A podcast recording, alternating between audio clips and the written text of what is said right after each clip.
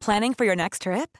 Elevate your travel style with Quince. Quince has all the jet setting essentials you'll want for your next getaway, like European linen, premium luggage options, buttery soft Italian leather bags, and so much more. And is all priced at 50 to 80% less than similar brands.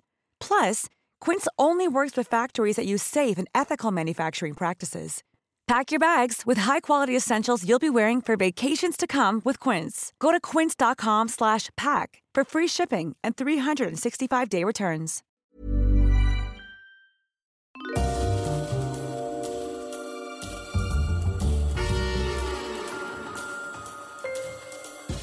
Hello, everyone, and welcome to Histories of the Unexpected, the show in which we demonstrate that everything, simply everything you can possibly think of, has its own history, like pogo sticks, zebras, and armpits. Oh, I think we've done zebras, Sam, but I don't think we've done armpits. No, I, think, we should. definitely do armpits. However, for today, we will be following the links in our minds as we come across them, explaining very carefully how those histories link together in unexpected ways. Who knew, for example, Sam, who knew, and these may be some of our upcoming episodes, who knew that the history of uncles is in fact all about the reign of Edward VI, that Tudor boy king, or that the history of bathtubs is all about prohibition in the United States. Mm, very good. I'm looking forward to those. The man not sitting opposite me who will help pilot us through this wonderful historical world. He's one of the country's leading professors of history. It's Professor Extraordinaire James Daybell. Hi, James. Oh, Sam, hello, and you flatter me wonderfully. Uh, it does my ego no end of good. Uh, the man not sitting opposite me is the famous historical adventurer who is socially distanced across town. Uh, he's my dear, dear friend, and I haven't seen him for so long. It's Dr. Sam Willis off of the television. Hello, Sam. Everyone, hello, hello. Uh, it's another episode of our special homeschooling series for both kids and adults. So I know there are lots of adults out there enjoying it. In each episode, we take a subject I bet you don't think has a history, and we prove that it does. And today, it's a good one. We're going to be doing the history of hacking, which for us is all going to be about code breaking during the Second World War. But before we talk about that, I think we need to brainstorm, James, how else we can think about the history of hacking. Hacking has been around pretty much since the development of the first electronic computers. Uh, the term wasn't coined until the 1980s, but there are all sorts of examples of people breaking in and cracking things. And I've got a couple of favourite examples for you here. One of the first comes from 1957, and it's a boy called Joe Engressia, uh, or nicknamed Joybubbles. And this is a blind seven year old boy who supposedly had perfect pitch, a brilliant ear for music. And he discovered that when he whistled a particular note, the fourth E above middle C, which apparently is at a frequency of 2,600 hertz, he could interfere with the American telephone company AT&T's automated telephone systems, and therefore he could hack the system, uh, which is a practice called phreaking, spelt P H F E A K I N G. And what he could do is he would whistle this and then he would be able to dial the number. And another way in which he could do it was I don't know whether you did this as a kid, but if when you had the old pulse dials, where nowadays we're all, it's all digital, but when you had the old sort of um, rotary dials, and when you picked it up, it would go. If you press down the the little uh, click, I can't think of the technical term for it, but if you pressed it down a certain number of times, if you clicked it, click the hang up uh, rapidly, you tapped it, uh, you'd be able to tap a number uh, out and supposedly get through free. And apparently, when he was a student, this Joybubbles, uh, at the University of South Florida in the late 1960s, um, he was able to place long distance phone calls. Um, basically through his through his whistling and also through this tapping, he was he was caught up with um, by the FBI uh, and gets into a degree of trouble. Uh, but it leads to a whole sort of career of people who are freakers phreaking uh, becomes a slang term, uh, and it's an activity where people study, experiment, and explore uh, telecommunications systems in order to break into it. The other thing that I wanted to talk about was the film that I saw when I was merely a lad, a film called War Games. Uh, a brilliant uh, Cold War science fiction thriller uh, came out in 1983 with the brilliant Matthew Broderick in it. Uh, it was a huge, huge success at the time. Um, and basically, it was the idea, the conceit was that the US uh, Air Force, uh, who were in control of the nuclear attack, basically had invented this master computer. And then this high school kid and hacker um, uses his IMSAI 8080 computer uh, basically to access his the school district's computer system to change his grades, and then he goes on to hack into this supercomputer and starts off, you know, effectively a. Uh, a sort of game of World War Three between the United States of America and Russia. So there we are. There's sort of it, it's sort of um, it's sort of hackers on the margin. So both young young people experimenting with technology. One is a sort of real one uh, about hacking into phone systems. The other is, of course, uh, is of course filmic fiction. Yeah. Sam. Yeah, but the, you know the point is is that, that is that the history of hacking and code breaking has been very attractive for publishers and for filmmakers for generations. And if you chose to do that, you could study purely um, the the history of hacking and code breaking in film. I really like that story, and I suddenly thought I've watched this film. I didn't know what you were talking about, and I suddenly I suddenly I suddenly thought yes yes I, I know I've got a vision of a kind of a black computer with red writing on it. I don't know quite yes. whether that's yes, the right yes, one. Is that correct? Ah. I think that's it. Yes. Well, anyway, linked with technology, obviously. Um, there's there's a fascinating little story here. Um, it's to do with um, Marconi, Guglielmo Marconi, who uh, lived 1874 to 1937, and he transmitted what was uh, it is believed to be the first wireless telegraphic message in history. Um, and he uses electromagnetic waves to communicate using dashes and dots, Morse code. Um, and he sends uh, Morse code messages over several kilometres. And that's essentially the birth of wireless telegraphy. Uh, by 1901, he can send these signals across the Atlantic. He applies for a patent. He's granted it very famously. Uh, patent 7777 for the wireless telegraph. What's really great about this is that in the very early days of this, um, it, someone is doing a demonstration. A guy called John Ambrose Fleming is doing a public demonstration of Marconi's um, wireless telegraphy system. He's doing it in 1903, and he is making the point about how secure and private this wireless communication can seem.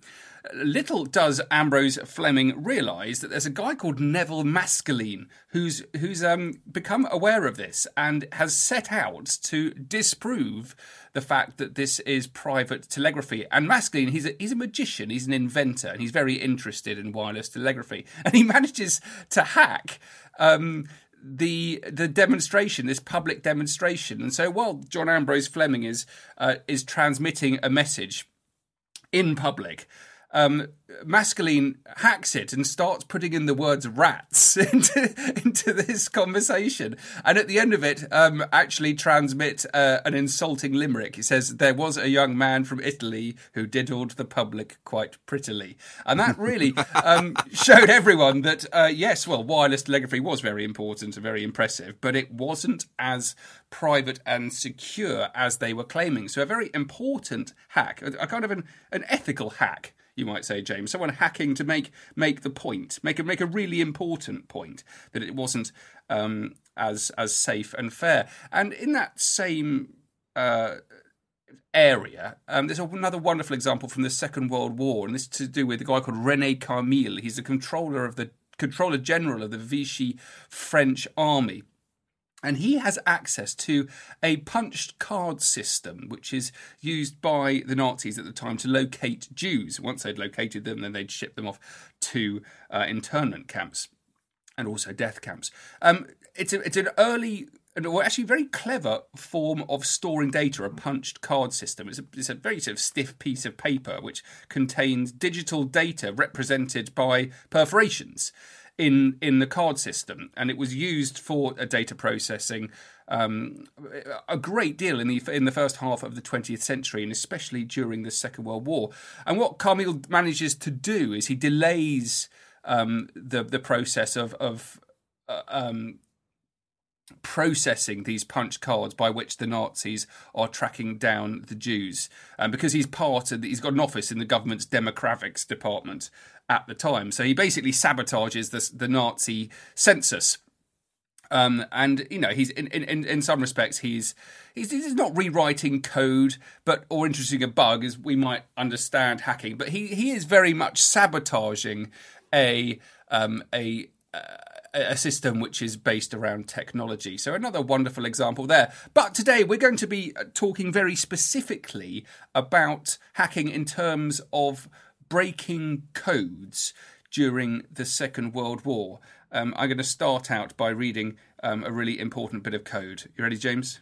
I'm ready, Sam e backslash 2x i n plus plus v dot hyphen hyphen a g dot n plus plus x hyphen hyphen n g a dot r g e n plus plus hyphen hyphen e plus plus v dot v b e t r plus plus c full stop v r e t e i l. What does that mean? Well, I, I, I, could cheat because I have the transcript ah. in front of me. I will not, though. I will. No, I will no, bluff no. and say, I, I don't know, Sam. What does it mean? I'm not entirely sure myself. uh, uh, the point about this is it's a, it is a intercepted radio transmission between a place near Berlin, a place called Golsten, and here's Group of Kurland, which is the army group Courland, very important German army group, and it was made in October 1944 when 30 divisions of that German army group are actually become encircled and trapped in Latvia. Uh, this whole area is what the Germans referred to as Fortress Kurland. It was dated the 14th of February 1945, and the message actually, what it does is reports on the layout of field artillery assets in the area. Um, there's there's another one here. It's basically from the same period. This one's translated um, from the end of the war. You've got the Western Allies continuing their advance. So D Day's happened. They're marching across um, the north of Europe. And German high commands in Berlin under siege from the, the Soviets, the Red Army. Um, and they're outgunned, um, they're out resourced, and they're sustaining heavy losses. And the German troops are feeling increasingly helpless. There's a message from April 1945 refers to the German situation. Army Group B Day report for 11th of April on situation in the Ruhr pocket in face of Allied attacks. It was possible to preserve continuity of front only by supreme efforts, with almost a third of the US combat forces employed on the Western Front. Allies poised for decisive blow against the Army Group. Situation strained to the utmost. Heavy German losses in killed and wounded. Army Group to attempt to preserve a coherent front and gain time for countermeasures from without. So there you are. Um, a, a, very interesting and important message, which was um, intercepted by the British towards the end of the Second World War. So what's going on here? Well, clearly we've got German codes from the end of the war which are intercepted and which are transcribed and transcripted and understood and that allows the British to use that intelligence to and the Americans to their own advantage. Um, what, what essentially the problem is that the Germans have something called the Enigma Code, and the British managed to break it. And James is going to tell us all about it. Yes, because this is the, absolutely the problem that at the start of the war, um, the the Allied forces hadn't broken this, so they didn't know what was going on. So they they put an awful lot of energy into solving it because the Germans had this Enigma machine, this code machine, as Sam was talking about. And this was invented by the German engineer Arthur Scherbius uh, shortly after World War One. And the machine, and there are a number of varying types that were produced over the period, the machine resembled a typewriter. And if you can imagine it, it had a lamp board above the keys with a lamp for each letter. And the operator pressed the key for the plain text letter, in other words, a letter of the alphabet or a, or a number, the letter of the message, and then the enciphered letter lit up on the lamp board. And it was adopted by the German armed forces between the wars, between about 1926 and 1935, historians think. And the machine contained a series of interchangeable rotors which rotated every time a key was pressed. And what this meant, this was very clever because what it meant was that you didn't get the same code or cipher coming out all the time. The cipher kept changing continuously. And this was combined with a plug board on the front of the machine where pairs of letters were transposed. So these were two systems combining, which offered, and get ready for this, 103 sextillion possible settings to choose from. I'd never heard wow. of a sextillion. Um, I was brilliant at maths as a young boy, but um, I'd never heard of this. Um, it, or in in in, in proper uh, numbers, this is one five eight nine six two five five five two one seven eight two six three six zero zero zero zero to the one. It, that's the exact number. That's that's that's twenty three numbers. That's that's millions and millions and millions. Uh, I mean, it's an extraordinary range of different combinations that you could put together, and this was really what made the Enigma machine machines so effective that they could be configured in all of these different ways. And the Germans were confident that this made the Enigma completely unbreakable. Now, it's here in the story that we need to introduce a figure with the rather interesting name Dilly Knox. Now, Dilly Knox, otherwise known as Alfred Dillwyn uh, Dilly Knox, um, was a British classicist, a classical scholar and papyrologist, one of those people who works on Egyptian uh, manuscripts and writing. Uh, was uh, based at Cambridge King's College and was Importantly, for what we're going on to say, importantly, he was a code breaker. In other words, he was somebody who was skilled in the art of cryptography, in other words, breaking codes. And he was one of the former British World War II code breakers. And Knox was convinced that he could break the Enigma system. And what he did was to set up something called the Enigma Research Section which was made up of himself and some of the brightest young minds and older minds uh, in the in Britain. Uh, including, and importantly, a man called Alan Turing, who will be well known to many of you uh, from the film The Imitation Game, where he's played brilliantly by the wonderful Benedict Cumberbatch. Now, this team worked in the stable yard at Bletchley Park. And Bletchley Park, uh, you can go and visit it today, is an English country house, and estate in Milton Keynes. So it's in Buckinghamshire, and it becomes the epicentre, the principal centre of Allied code breaking during the Second World War. Even when we're on a budget, we still deserve nice things. Quince is a place to scoop up stunning high end goods for 50 to 80% less than similar brands. They have buttery soft cashmere sweaters starting at $50, luxurious Italian leather bags, and so much more. Plus, Quince only works with factories that use safe, ethical, and responsible manufacturing. Get the high-end goods you'll love without the high price tag with Quince. Go to quince.com/style for free shipping and 365-day returns. And it's where the first wartime Enigma messages were broken by the British in January 1940. Um, and Enigma traffic continued to be broken routinely at Bletchley Park for the remainder of the year. The question was whether the Allied forces actually acted upon it. If they'd acted upon it, uh, the Germans would have known that they couldn't um, communicate secretly. Now, the next question is to answer how it was broken. And the way that Turing did it was to invent a machine called the bombe, and that's spelt B O M B E.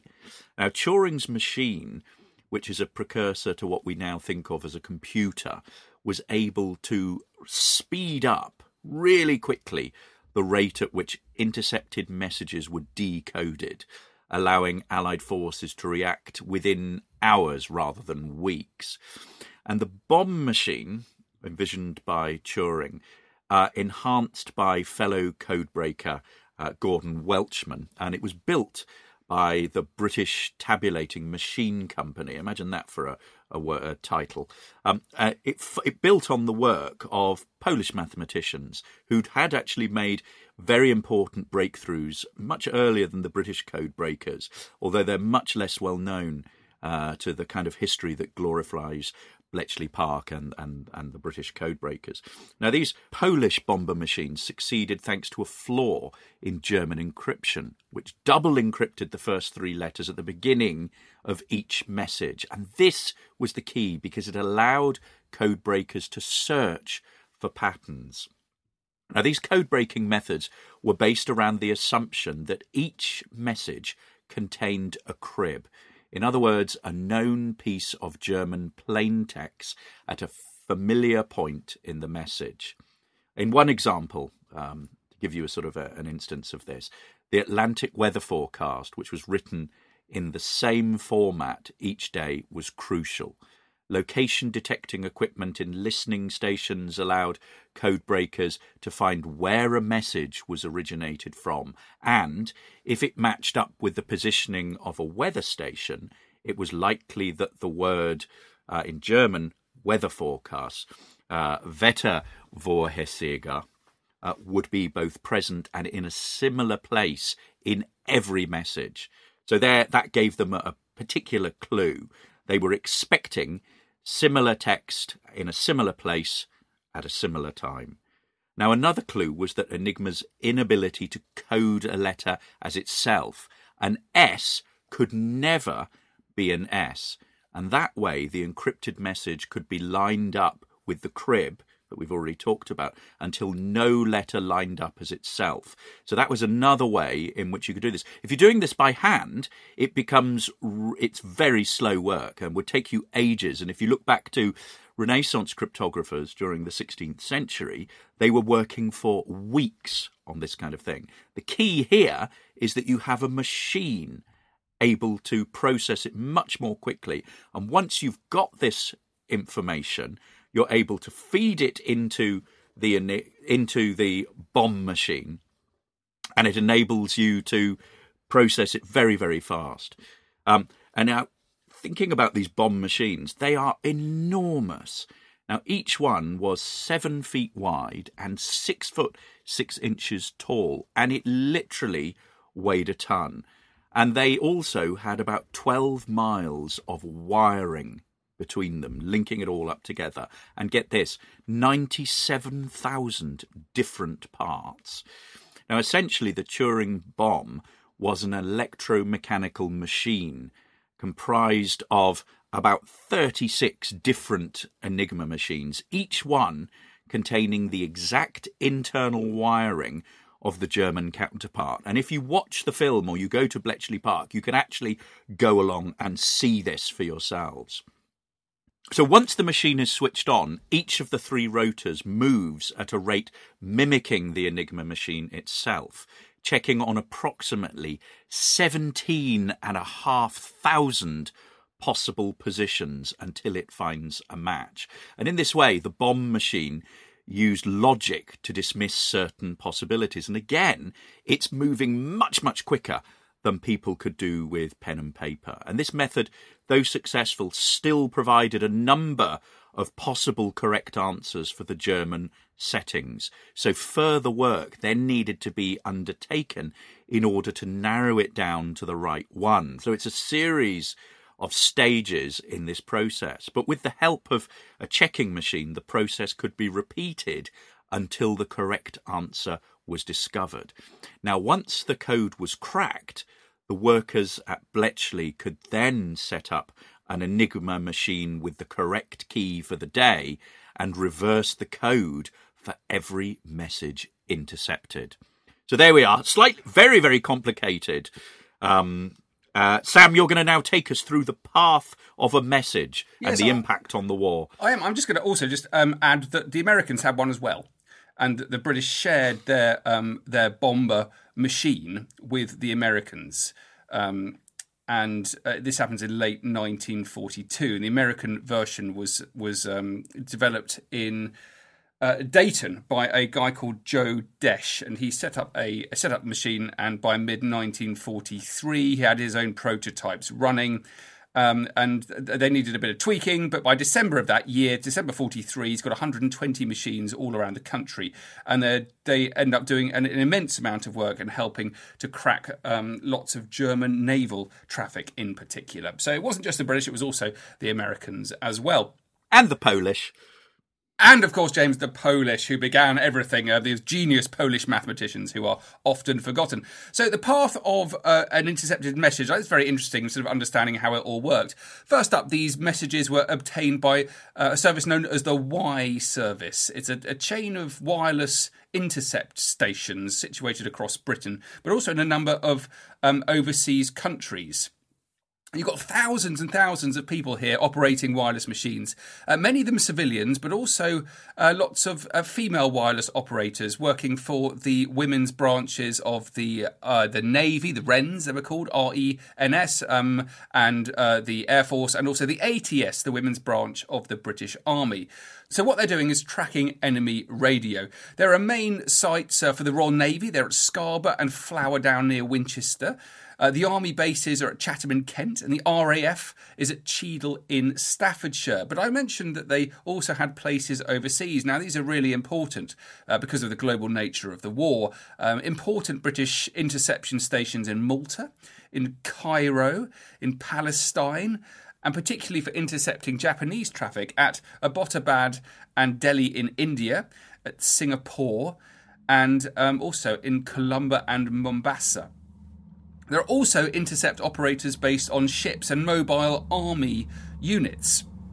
And they're not only intercepting these messages and trying to work out what they are saying to each other, but also identifying using um, radio direction finding equipment they can identify the locations of the people sending the message so that's stage one it's the interception then you've got this uh, process of decryption where these messages are sent to bletchley park they arrive by motorcycle courier or by teleprinter the various messages are then sent to the relevant sections. So, all German naval messages, for example, go to the naval section, Air Force messages go to the air section. Uh, Army and Air Force Enigma messages go to Hut 6, um, where the details of the message are taken down and indexed. So the first stage of this is taking down, literally taking, recording the message of what's going on and indexing it. So you can go back and you can search through. You can build up a huge archive of intercepted messages. Once you've done that, you can only begin to start doing the analysis, anal- analyzing the communications as well. So um, not only have you got to find out what you've got to record the message, you've got to find out what it says, and then you've got to analyze it and try and understand exactly what's going on. And even I suppose the point is is that once you've decrypted a message, is that those messages don't necessarily make any sense, even when you actually know what it actually says, because they use lots of acronyms, lots of abbreviations. Um, there's also lots of information referred to in previous messages. If you haven't got those previous messages, it makes it very, very difficult indeed to find out what's happening.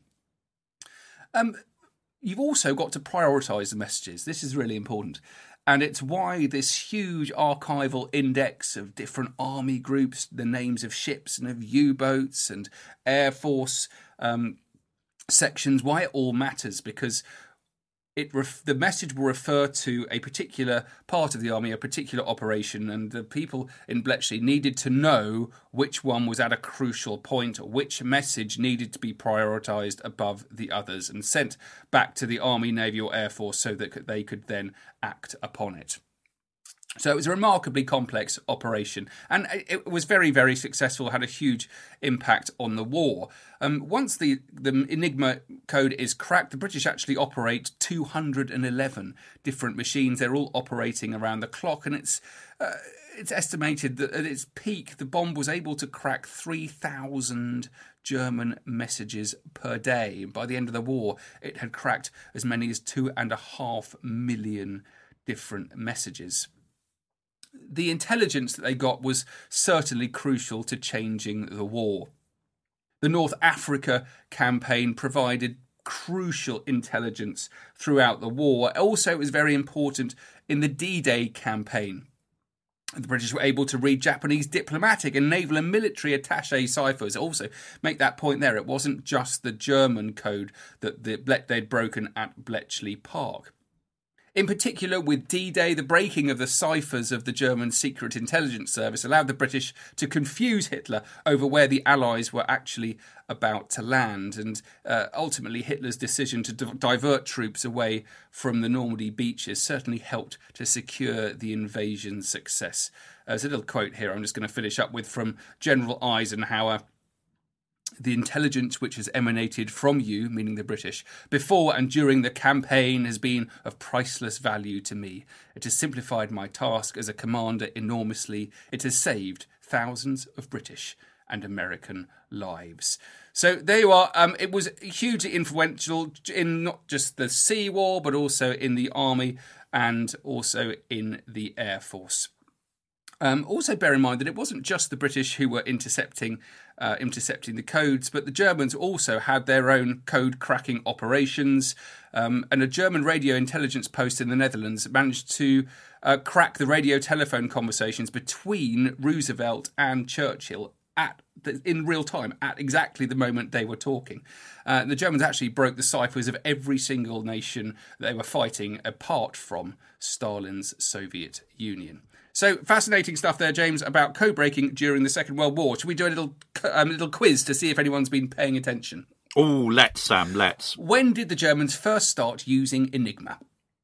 Question two. The mathematicians who made the first breakthroughs in cracking the German code were not English. Where were they from?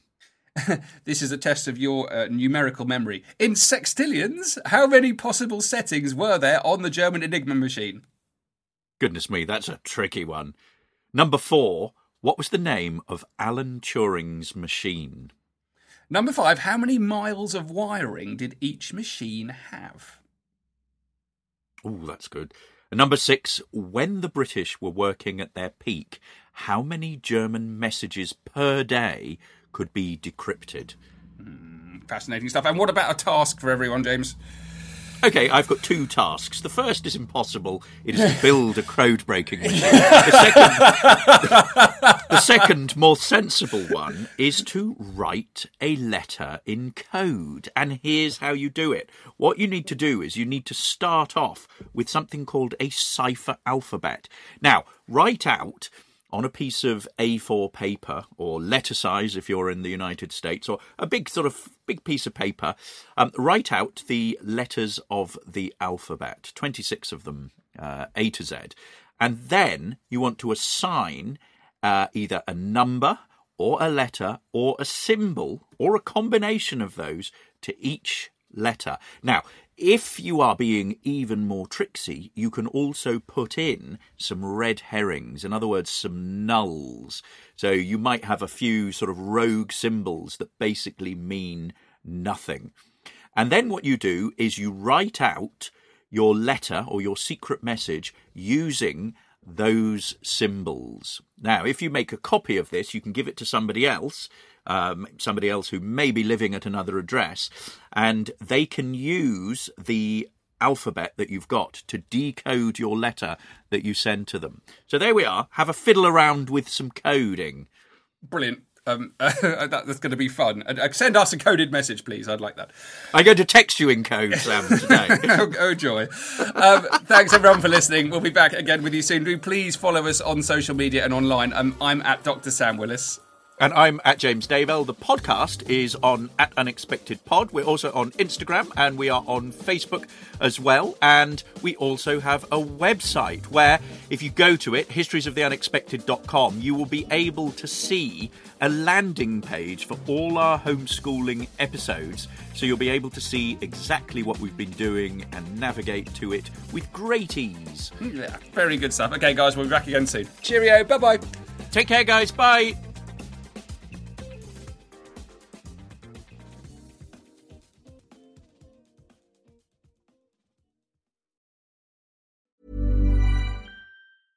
Hey, it's Paige DeSorbo from Giggly Squad. High quality fashion without the price tag. Say hello to Quince. I'm snagging high-end essentials like cozy cashmere sweaters, sleek leather jackets, fine jewelry, and so much more. With Quince being 50 to 80% less than similar brands.